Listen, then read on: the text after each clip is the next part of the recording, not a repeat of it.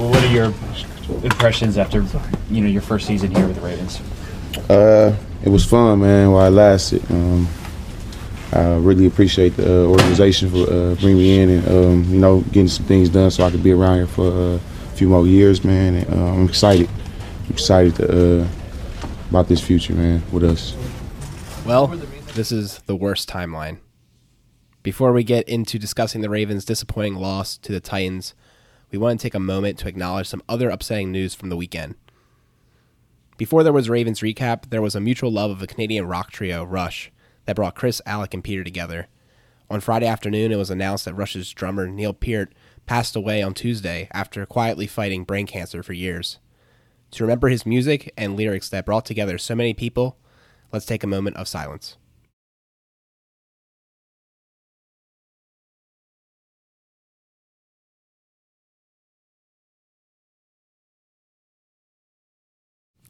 Thank you.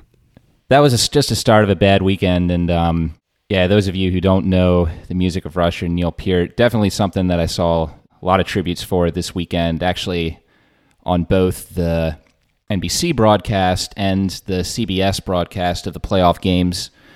Before a commercial break, there's always obviously music playing, and Rush was played at one point during both those games. Unfortunately, I wasn't too happy with the timing of the tribute for that C B S played, because that was being played during the highlights of a fifty-yard pass by Ryan Tannehill to put the Titans up fourteen to zero. So that was probably the saddest I've ever been to hear Neil's drum fill on Tom Sawyer. But, yeah, wow, this is definitely not how we were expecting today tonight's pod to go. I mean, we talked about it. I don't think any of us are shocked that the Titans won. I think we are. We we always gave this team a shot, but the manner in which this game happened, I just didn't know what team I was watching. This did not look like a team that went fourteen and two in the regular season on a twelve-game winning streak last night. Man, I don't even know where do we want to start with looking at at what went wrong, guys. Yeah, you know, the the first quarter definitely gave me vibes for the uh, L A Chargers playoff game last year. Lots of mistakes were made, an inopportune turnover to really start the Titans off to score early, and uh, then they had that quick strike uh, on that touchdown pass that you mentioned, Peter, to go up fourteen nothing. Uh, you know, there was a point, I think, in the second quarter where I think Lamar was a little rattled a little bit. It seemed like almost every play he was just kind of like, he felt like he needed to have his ball, the ball in his hands every single play. And when I saw that, I was like, oh, I don't know. I think we can get back from this. Kind of reminded me a little bit. Obviously, the stats were much better this game. And, you know, I think by the second half, I think Lamar actually rebounded pretty well. Uh, the second half, he, he definitely looked like a player who I think was kind of one of the few bright spots of the game. But, yeah, like you guys said, I mean, I don't think any of us here expected us to get into a hole like that and just not be able to recover at all. It was just, you know, something we're just not used to seeing this year. And it was just the worst time to bring that out. Yeah, you always hear talked about during this time, you know, teams of destiny and all that, you know, talking points during the playoffs. You never know whether or not to give that credence or not, but it just felt like a game where any stroke of good luck the Ravens had during the regular season, they just paid for it in this game. There was just no good luck on the Ravens. I mean, that first touchdown pass, like Brandon Carr had excellent coverage on that. And then Ravens had such good luck on fourth and one in the regular season. Both those plays were stopped. Maybe a little bit of overthinking there, but still, you know, that was a strength of this team in the regular season that didn't work. Tipped pass for an interception. Seth Roberts uh, was open several times and just couldn't corral the ball. I mean, just a lot of bad luck yesterday. One of the things that stunk was that even though everything was going wrong and we were down fourteen to six, it kind of felt like maybe we had a chance to come back. everything was starting to roll in the second half, that first drive in the third quarter, and then we just weren't able to convert. And it was one of the best, like, worst play calls. I don't know why they were trying to do that weird sneak. They gave Lamar no space, and he just tried to like scoot across the line. It like played to none of our strengths, and that's that was a really devastating blow. Yeah, and when I was talking about overthinking it, I think that kind of goes with what I was saying. It did surprise me that the foundation of this team has been pairing uh, Lamar with the running backs we have, and Ingram was hurt this game, so that's the big reason why he only had six carries, but still, only to see three carries from Gus Edwards, especially in a situation like that, you would think that a big back like Gus would be able to, you know, get that yardage right there. Hindsight's twenty twenty, but it just seemed like there were definitely moments where I feel like we, the Ravens got off the game plan too quickly. Obviously, when you get down that big, you're going to have to abandon the run and pass more than you were originally planning to. But, I mean, we as we saw today with the Chiefs, they were down twenty-four points to the Texans and came back to win by twenty. Like, I feel like the, if the Ravens had just, if there was a little less panic there, just be like, okay, we're only down two scores. Like, that's not that much. Maybe the game could have gone a bit, bit differently, but obviously that's us speaking here. We're not on the field. We're not in the coaching room. We don't know the breadth of the playbook, except for what we see from the, when we're watching the games, but yeah, it just did seem like we Ravens abandoned the game plan a little, little early in yesterday's game. Yeah, I mean, a lot of credit goes out to, uh, you know, the the Titans. I mean, we don't want to take anything away from them. I think they had a, a pretty good game plan and they executed pretty much flawlessly. Definitely after seeing the game against the Patriots too. You, I mean, you thought that, you know, the Patriots were exposed a little bit, you know, given some of the problems that they've had. And, you know, obviously we expected things to go a little bit better. But, you know, I think what they did was they kind of built off of that, had a lot of confidence going in this game and, and really kind of used that to uh, to their advantage. The thing that stood out to me, I think that was probably the difference in this game was how the guys on the Titans' defensive line really performed. And, you know, they just gave our O-line fits all game. They were clogging up running lanes. And, you know, to your point, Peter, I think, you know, that was a huge impact of why we just really just abandoned the, the run. And, and I mean, and I won't say we abandoned all the run, but we definitely abandoned those inside runs, you know, which is why you didn't see very many carries from Ingram and from Gus. It felt like at some point, I, I don't know whether this was actually being called or whether this was Lamar's uh, ability to kind of read what the defensive end was doing, but it seemed like for starting in the second quarter, if there was a run play, Lamar had to run to the outside. And I think a lot of that had to do with how the, the Titans were playing defense. And,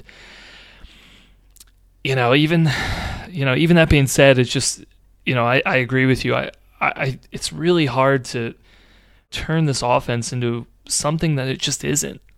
You know, we've relied on this for so long to be able to have these powerful inside runners, and, you know, just to to not even try to get them going a little bit, it just, man, it was it was disappointing. The thing that kills me is just how the turnovers completely changed the game. I mean, we outpaced them by almost two hundred yards. That feels like a way to win, but it didn't show that way on the scoreboard. Bend but don't break Dean Pease defense. Yeah. Yeah. Jeez.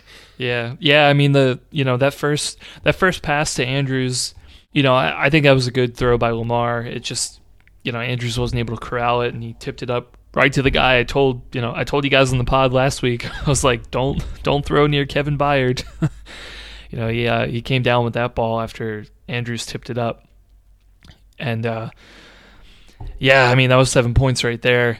Uh, I think the other interception that uh, Lamar threw, uh, I think it was to, um, I think it was it to Logan Ryan or Kenny Vaccaro, one of those two guys. I think that was just a late throw by Lamar. You know, that was a, a bad decision by him on, on that one. I can't remember if that one turned into points or not. So you're right, that one was to Vaccaro. The third drive to third quarter, which was the drive after uh, Lamar's fumble, which did lead to a touchdown. that led to the jump pass by Henry to our good friend yeah. Corey Davis. Um, right. But I mean, yeah. So Lamar's interception at that point, like the defense did hold them to three and out, and the defense held the, the Titans scoreless for the rest of the game after that. At the same time, though, it wasn't really like there was a huge impetus on the Titans to keep scoring with right. the fact that, yeah, while the Ravens, like you said, were were running up and down the field, they weren't completing drives with points. Right. Yeah, I mean, those three total turnovers, and there were two failed fourth down conversions. So five drives right there that were somewhat successful and just didn't end very well. And, um, you know, I, I think actually the probably the most important one for me that could have changed the tide of the game, and we unfortunately we just weren't able to convert, was that huge pass to Hollywood Brown to set up inside the red zone right before the half. And, you know, I, I told you guys right there when we were watching it live, I was like, you know, the, the Ravens don't get a touchdown here, like, you know, this might be game, because we could have really, really used that momentum going into halftime and then come back out and, you know, hopefully score again. We would have been up at that point. But, you know, the Titans were able to just have good coverage on that one pass play. Lamar held the ball until there was only four seconds left, and then we were kind of forced to kick the field goal. But, you know, that just a huge missed opportunity that could have really swung this game back in our favor. Yeah, and it was a miracle that he even was able to throw it away. He almost fell down. That would have cost us even three points there, and that, that would have been so much wind out of our sails. Yeah, I do agree that that was one of many chances the Ravens had to take back control of this game. They scheme up a play like they had usually been able to do within the red zone this year and get the touchdown there. Well, then all of a sudden you've pretty much salvaged it. You're only down four, and you get the ball to start the second half, but yeah, settling for the field goal there is not did not give us a good feeling going into halftime at all. No. Yeah, I mean the only you know the only good thing I'd say that come out of that was uh, you know the play by Hollywood Brown too, and you know he, he played I thought very well the entire game, but you know that catch to you know set up that field goal before the half was just a fantastic one-handed catch by him, and you know even a great throw from Lamar too. You know, he he had a handful of those throws in that game that I thought were actually very, very good. It's just, you know, it's hard to have that many when you're throwing almost sixty times a game. but, uh, but yeah, that one he was kind of got it just over the two cornerbacks. I think there were two guys running uh, deep routes toward the end zone. It looked almost like a Hail Mary play.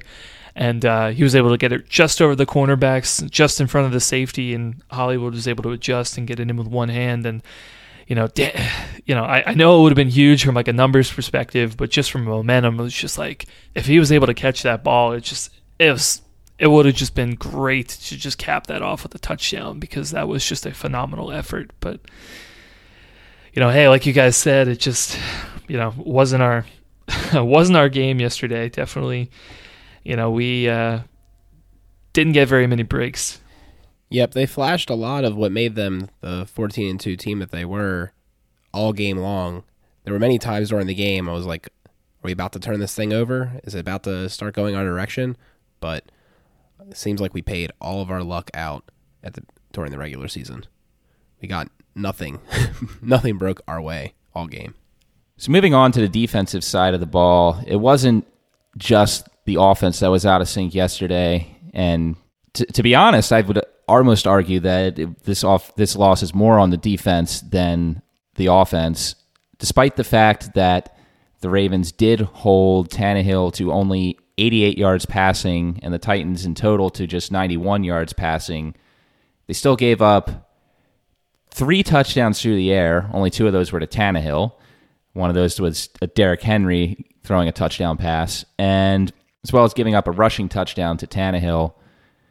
And it, you know, it's it's funny because we keep talk we kept talking throughout the year, like whenever the Ravens had a win, it, we would list off all the good things that went well, and then we would be like, but so and so running back got so many yards, especially a lot from rushing to the outside, and the, especially with the Ravens, Jalen Ferguson in particular, failing to set the edge, and you know, we kind of brush it off week in and week out because it's like, well, of course, you know, you're not going to have a perfect game. Eventually, you know, the other team's going to get some yards somehow. But that's, I think, was really the difference in this game. And we talked about Derrick Henry being the guy on this team last week who scared us um, just from how he could carry this team, how hot this guy's been. There was no answer for Derrick Henry all night for the Ravens defense. No, you know, he, Derrick Henry is just so unfair. Watching him in person, it's just, you know, the guy's a monster. He's huge. He's so strong. He's fast. He's got breakaway speed. And he just, you know, he just doesn't stop. It's just amazing how he just continues to get better and better. It's it's just it's just unfair. But, um, you know, I, I thought early the defense did a fairly good job. I mean, you know, you guys can maybe look at the stats here, but, you know, from what I was seeing in the first quarter or something, you know, it seemed like, you know, we were limiting Henry to about four yards a carry. That's not great, but given it's Derrick Henry, I figured that was a win. You know, we didn't see any of those breakaway runs fairly early in the game. But, uh, yeah, I mean, there were, I think there was the one run that Henry had. He basically outran everybody. Peters was the only person to, to uh, tackle him on the way to the end zone. I think he was down inside the five. That was a huge chunk. Uh, and I think there was another run or two that also just, oh, the one on um, where he just stiff-armed Earl Thomas. Yeah, not once, but twice. You know, it, it was just those plays like that where it just completely demoralized our team and, uh, you know, just blew up the stat sheet. One thing I just, it kind of baffles me a little bit, you know, it's how do you, how do you tackle a guy like Derrick Henry? You know, for him, he's, he's so big, he's so tall, he's so strong, he can stiff arm you. You can't tackle him up high. And, you know, I don't know about you guys, but I don't know why Earl Thomas was trying to tackle this guy with an arm tackle. It's just, you know, it was just a bad idea to begin with. But uh, I just don't, I, I don't know why we were tackling that way. You know, you got to go for the guy's legs. You got to wrap him up. You got to have multiple guys on him, maybe go high and low or something. But I feel like there's got to be, there's got to be a better formula for this guy. I know he's a freak. I know he's a physical freak. I know he's conditioned well. I know he gets better as the game goes on. But, you know, there's got to be something that the Ravens should have seen to be able to limit this guy a little bit more than they did. And, uh, you know, whatever it was, they either didn't know about it or they couldn't execute on it. But, you know, it was uh, it was definitely sad, definitely sad to see. But, you know, to your point, Peter, you know, this is kind of a something that's been biting the Ravens all year. We've known about it. And, uh, you know, we're just going to have to address this thing, you know, come up in the uh, draft of the free agency next year. And hopefully the team can pick up somebody to, uh, you know, help help the defense perform a little bit better. Chris, you were right. Henry got like one hundred twenty-one of the yards on three carries. That's That hurts, right? Yeah. Because like you said, they're so demoralizing of carries, and they just make you feel like crap. And uh, at half the time they happened on uh, in situations where you felt like they might be a little bit out of it. You know, like, oh, if we if we stop him here, this mm-hmm. is going to be the turning point. And then right. Henry just gashes you, and you're just like, oh. Right, right. I mean, even yet, not yet. Yeah, and even, even on those two plays, right, they didn't let up a touchdown either one of those plays, but they led two touchdowns. So, you know, I mean, completely flipped the field in terms of field position. And, uh, yeah, I mean, demoralizes the defense or having to watch this guy just one run all the way behind you or, you know, stiff-arm you into into oblivion. You know, it's it's not good for him, you know, any way you look at it. It's almost worse because it took more time off the clock, right? And, you know, there were times where we tackled better. Like there was the one right before, it was on the seventh drive. They ended up scoring a touchdown anyways because of Tannehill bootleg. But Chuck Clark was grabbing the leg of Henry, and then they drove him down right before the goal line. And I was like, okay, you know, that's, that was a great play to stop him because he looked like he was just about to score. But it was so hard to bring him down. I mean, a couple times they got him in the backfield, and the crowd went crazy, and and a couple times early too, right? And I was like, oh, they got this. They figured it out, right? Like like you were mm-hmm. saying, like the first quarter, first two quarters maybe, yeah, four yards a carry or so. Like they were containing him a bit. But yeah, as the game went on, just like we've seen plenty of times throughout the season, watching them play other teams, he just kept heating up and, and dominating the game. What's fascinating about Derrick Henry as well is if you look back on his career, until about, you know, week thirteen, whenever that Thursday night game was late last year against Jacksonville, this guy was basically a bust. Like, I mean, he wasn't terrible, but he certainly was, you know, not someone who was living up to his first round status. You know, for all the talk about how Tannehill has really revitalized his career during the second half of this season, like, this coaching staff has figured out something with Henry as well. And part of this, I think, is just the Ravens just catching a team and two players just at the wrong time. They're just right now just in the prime of their careers. And sometimes these games are just bad timing. Yeah, it's it's also super unfortunate, too, because we look at Tennessee, sixth seed, you know, everybody's doubting, but, you know, they're getting good play from their running back, they're getting good play from their defense, and they're getting fantastic play from their quarterback. You know, these are the Ravens teams that we're kind of used to, and, uh, you know, it just felt like the Titans just beat us at our own game, which makes it all the more disappointing as well. Yeah, and to your point, Chris, with how this team is just built kind of like some past Ravens teams, I know we talked about it last week, and I did certainly talk to some other Ravens fans who did feel the same, that that Tennessee was a, a dangerous team that, you know, the Ravens couldn't overlook. But I was kind of surprised that, at least for me, like what I was hearing from the majority of Ravens fans I talked to, and as well as just listening to local media, people who cover the team, there seemed to be a lot of overconfidence going into this game that the Ravens were just going to steamroll this team. And I feel like if any fan base in the N F L should understand, would understand that regular season record and seeding doesn't mean anything going into this tournament, it should be the Ravens. For all the years that the Ravens have played dark horse and have been a lower seed and have come into Denver and upset them when their fans thought they were going to get to the Super Bowl that year, um, went into Nashville in two thousand one in January and, I mean, basically did to that Titans team what the Ravens just had happen to them yesterday. I don't know if the team themselves was overconfident. That's something that might come out later, maybe during the, the State of the Franchise press conference. But I just found it really weird and a little unsettling going into the game that there was just so much confidence that this game was kind of a foregone conclusion of a of a blowout, which I don't I don't think any of us were were feeling like this game was one hundred percent safe going into it. The thing that's funny, Peter, is actually like the game kind of, if you if you close your eye, or not close your eyes, but if you didn't watch the game and only looked at the stat sheet and no one told you the score, uh, just from a yardage perspective, it could have been in that blowout, right? Like only eighty some yards passing the ball, only, I mean, two hundred yards running is, is no joke, but all things considered, three hundred yards of offense is not much in a modern N F L game. It was those turnovers and short fields and missed opportunities that really did us in.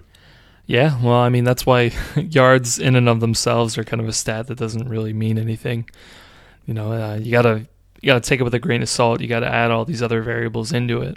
Yeah, and really, it just goes to show you, like, week in and week out this year, the Ravens were winning the turnover battle almost every game, and you know, if if they make just one of those fourth down conversions, or that ball pops up in the air but goes into the sideline on on Mark Andrews' uh, missed catch, you know, you're talking about a, a drive that's going to at least get you an additional three points, maybe seven.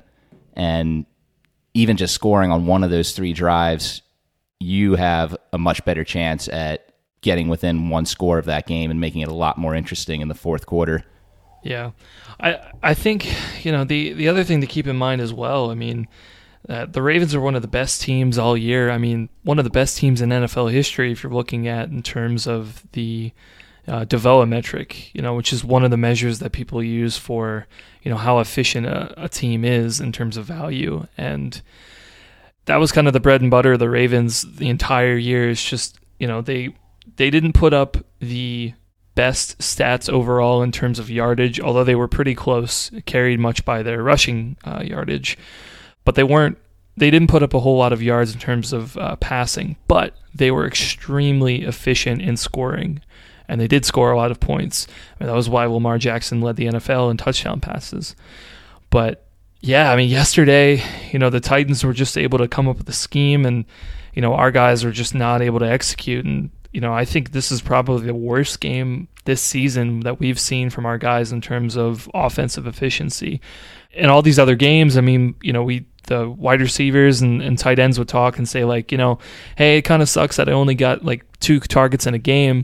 But if they made those two targets and turned them into catches and turned them into touchdowns, they would be happy. But yesterday was a day that, you know, it seemed like almost everybody not named Hollywood Brown uh, didn't uh, make the most of their opportunities. I will say I thought our guy uh, Hayden Hurst played a pretty decent game yesterday.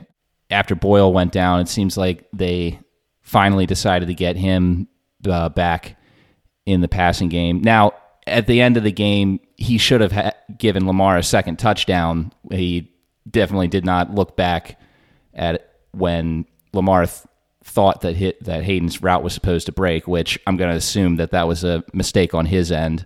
But he came up with some big catches yesterday when they did call his number, had the only touchdown catch of the day.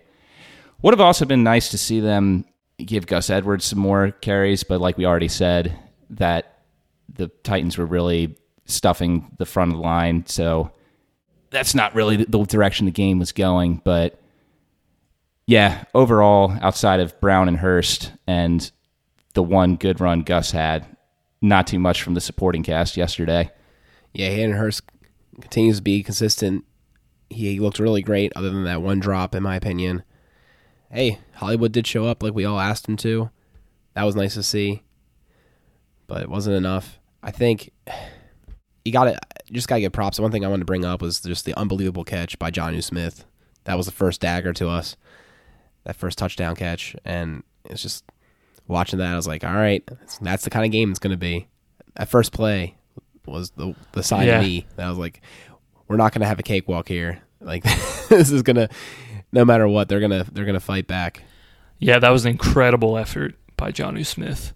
Some of the other plays, I mean, you can argue, you know, hey, the Ravens weren't in a good position, or oh, they blew this, or you know, hey, Marlon Humphrey just totally whiffed on you know right. that long touchdown pass. But that play by Jonu is, you know, Carr was in good coverage, but you know, just the concentration to pull that down and you know after a couple of bobbles was just absolutely incredible. You can't you can't fault that guy for that, and you know. Okay, questionably, he could have been out. I don't think he was. You know, I just I think that was a great play by him. So inevitably, whether or not it's fair, the questions that were going we heard going into Week seventeen of whether or not to play the starters are going to crop up. They've already cropped up among some members of the fan base, and is probably going to be a topic that's going to be talked about for weeks going on from now, akin to last year's. You know, should Flacco have played or not? So I guess we should talk a little bit about that now that we've seen what happened. Play devil's advocate here. Do we think that the Ravens choosing to rest st- some starters rather than having Lamar Jackson play in Week seventeen contributed to any rust, or is this just a red herring? I mean, did they look better over time? Yeah, and can you call that getting rust off? Sure. I just thought the team played too anxiously. The second they were down, it looked like they got anxious. Lamar, we talked about, was taking the ball every single time. He was trying to do it all. He was playing faster than normal. He just looked a little frazzled. And I don't think that had anything to do with the week off. I think, if anything, it should have helped our team get healthier. Um, and I, I don't doubt they were focused, so I don't think that's what it was, in my opinion. What about you, Chris? I mean, look at the guys who, who rested, right? I mean, take take Lamar out of it. I mean, I think we, you had a good point about Lamar. I think he was definitely trying to do too much and was very anxious in the game. Um, but take him out of it. I mean, you have Marshall Yanda.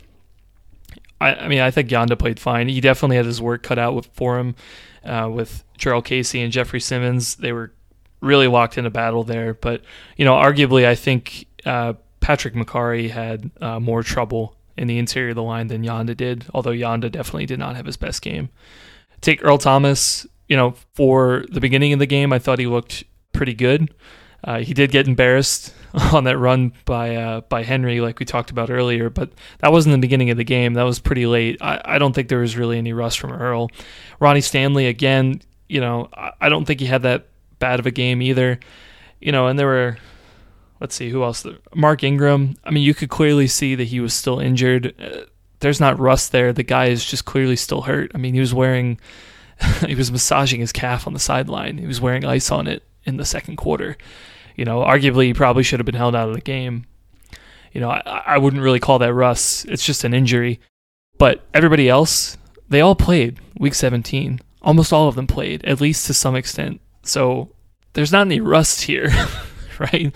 I mean, these guys have, have played all seventeen weeks. So, you know, I, I don't I don't really buy it. You know, if, if you look at where the team performed poorly, at least, you know, at least the high level, I think you could probably point to, you know, some players that, you know, just didn't have good games. And I don't think that's the same list of, of players who had that bye.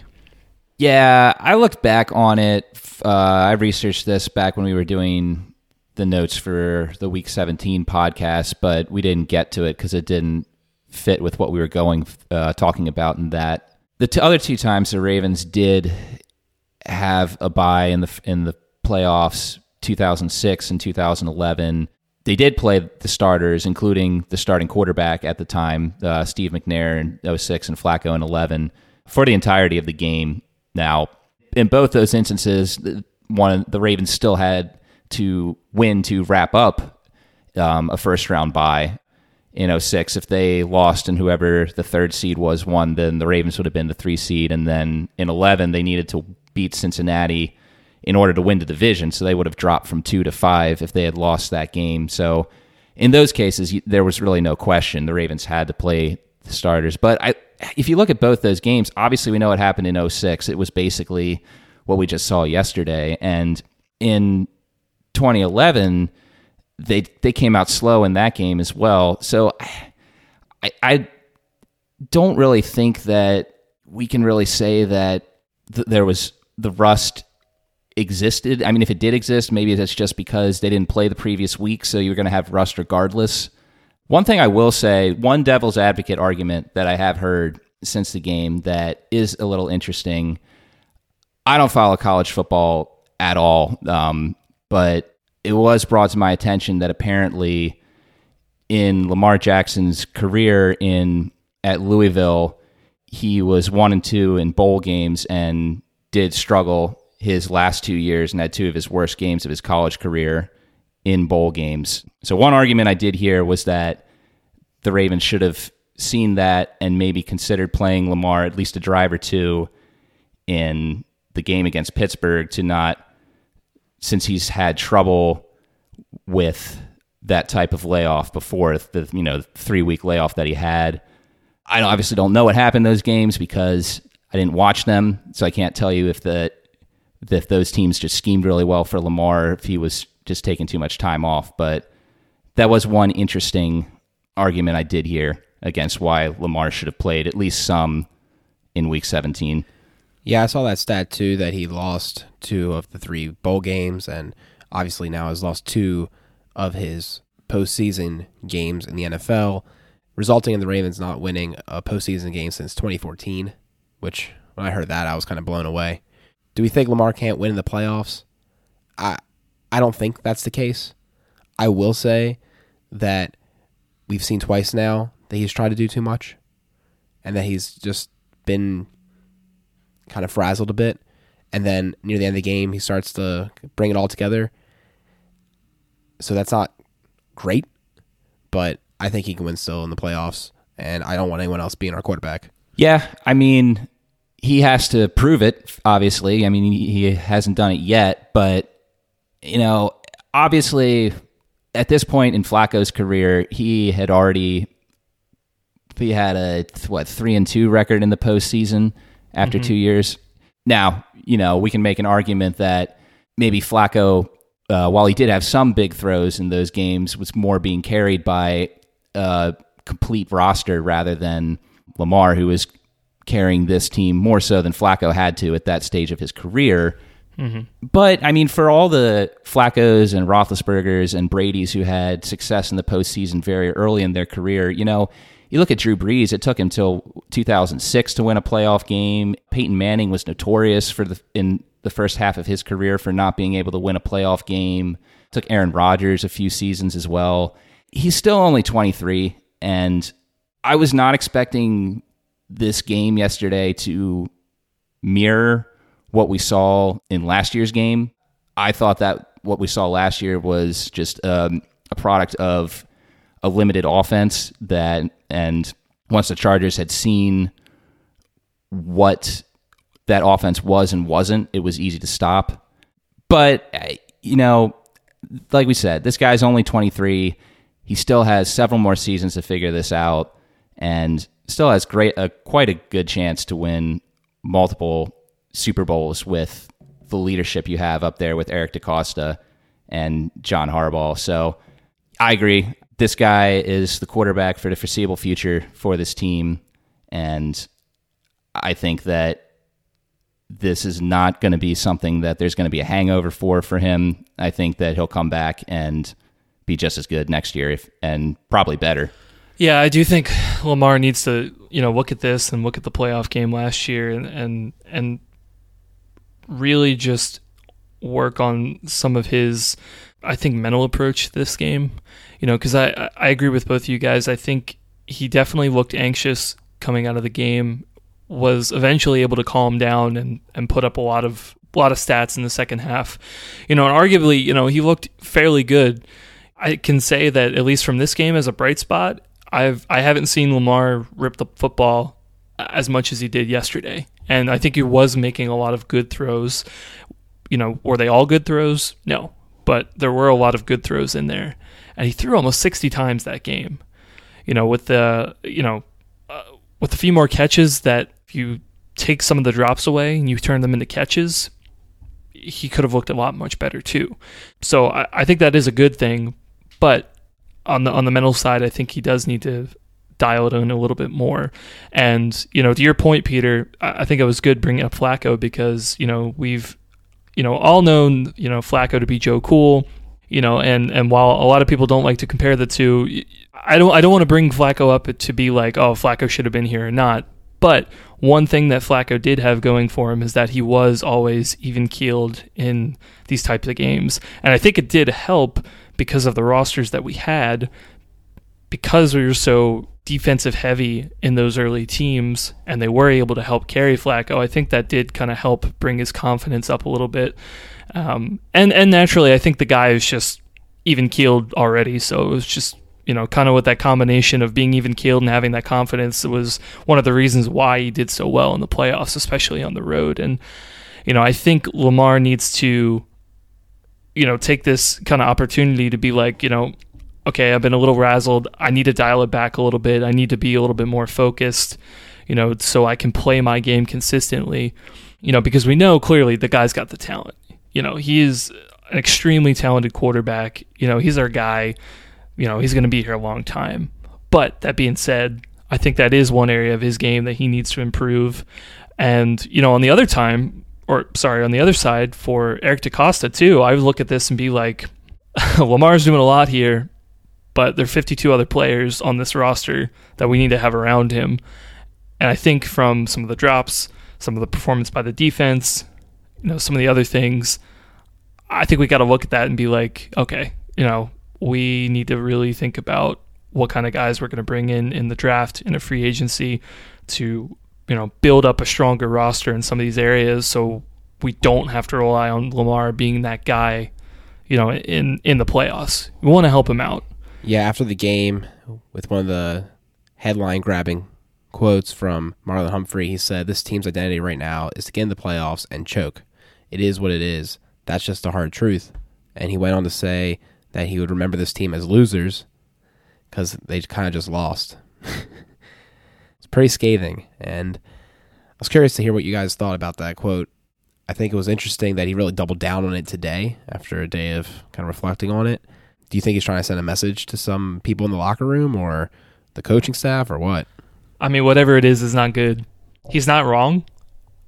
I mean, I would certainly think that. I'd feel that about myself if, if I were playing in this game and, you know, put up a, a performance like that. I would be disappointed. But that being said, I don't really think that's a great quote to put out there to the media. It's not inspiring. It's not uplifting. It's it's not really like uh, I, I don't really think it's something that you should use to kind of like rally a team around you. Usually leaders kind of pull to something positive, something to bring the team together. But just to call, you know, call your team, call, call your teammates chokers. It's, you know, it's, it's not the best. It's definitely not the best. Particularly when you give up a fifty-one yard bomb. Well, I mean, again, I mean, maybe he's talking I, about himself a little bit, you know? Right. Again, again, like you can, you can talk about yourself like that. Right. I mean, and I agree, like, you know, Humphrey, you know, we didn't have a good game, you know, and if he's trying to say like, I didn't have a good game, I mean, you could say that, but to call the whole team out and be like this one negative statement of like, we're just chokers. I'm like, you know, it might, it might be true. You might be thinking it, but like, if you're trying to rally a team around that, you should have a more positive uh, message. Yeah, I th- I think that's definitely not, like you said, Chris, you said it basically everything I wanted to say, which is that, you know, you can have that conversation, you can vent behind closed doors with that, but that's not something I think you want to air public. Right. And kind of surprised that he was able to double down on that without uh, Harbaugh giving him a talking to after he said that quote, but I guess, you know, yeah. Right, it's right after a very emotional loss, especially with a team that had such high hopes after that fourteen and two year. Maybe just yeah, the coaching staff isn't as quick at that because, you know, you're st- still trying to pick up the pieces of what happened during the game. Peter, I just want to say that too, that I was surprised that in a Harbaugh-led locker room that came out. That was not typical of our locker room, and, and that, that kind of was getting at with the whole doubling down the next day. Is it didn't seem like anything happened, or just Humphrey didn't care. I don't know, but that, it's just not normal for us to see that. Yeah, it does make me a little worried too that you have those comments from Humphrey. I know we've had a couple of comments, not in the same vein, but kind of like a little, just kind of weird comments in, in terms of like locker room culture from like Earl Thomas. Also, he's kind of been one of those mm-hmm. guys who just putting out quotes, and he was like, oh, you know, the Patriots didn't look like they didn't want to tackle Henry. I think we're going to change that. And then, you know, have him get, have Henry run for almost two hundred yards against the Ravens. It's not really a good look either. It does make me a little worried that we, you know, still may kind of like feels like we need a guy like Ray Lewis, honestly. I mean, where, you know, everything he said, you know, not all the things he said made sense, especially late in his career. But yeah. That being said, if you need to, to send a message to bring his team together in the right way, like he would he would have that statement.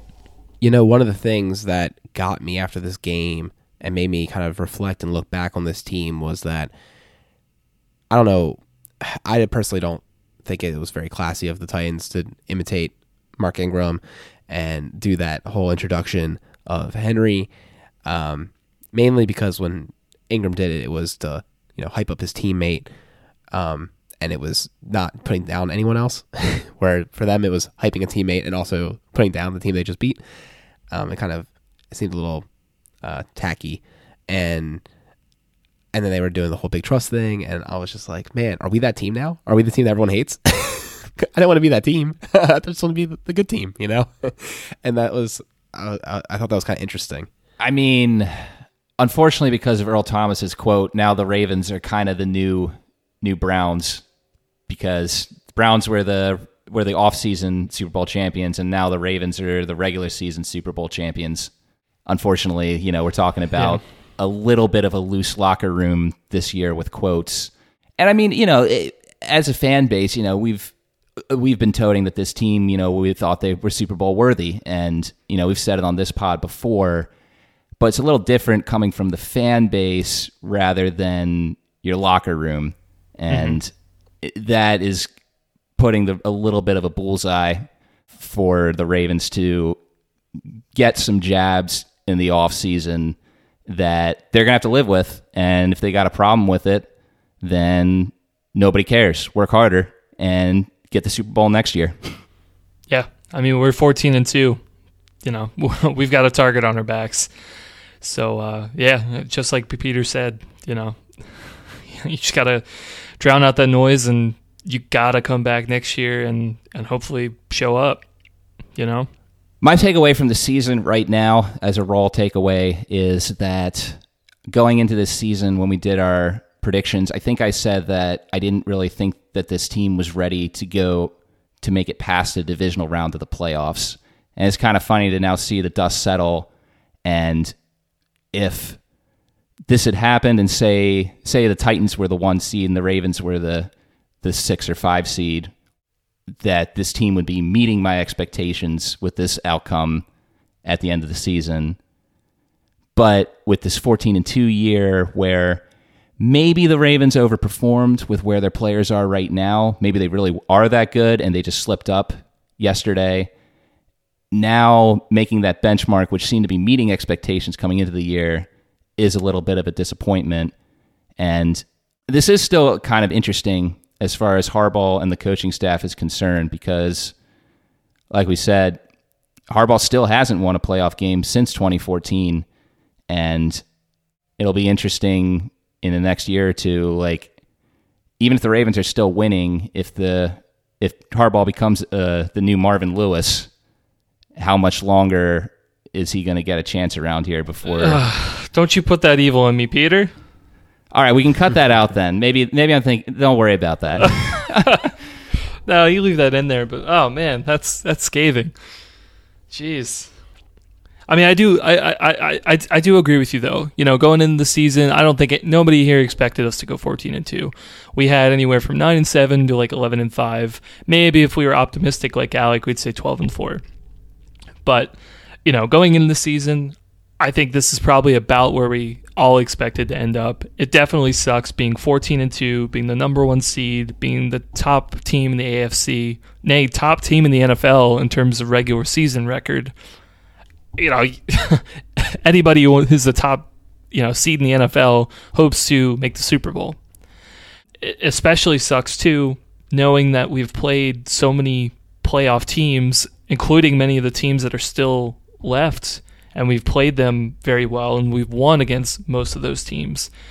It, it really sucks to to see that we were knocked out in the first round. And I, I think the other thing to look at as well is that, you know, we definitely benefited from a weak A F C North this year as well.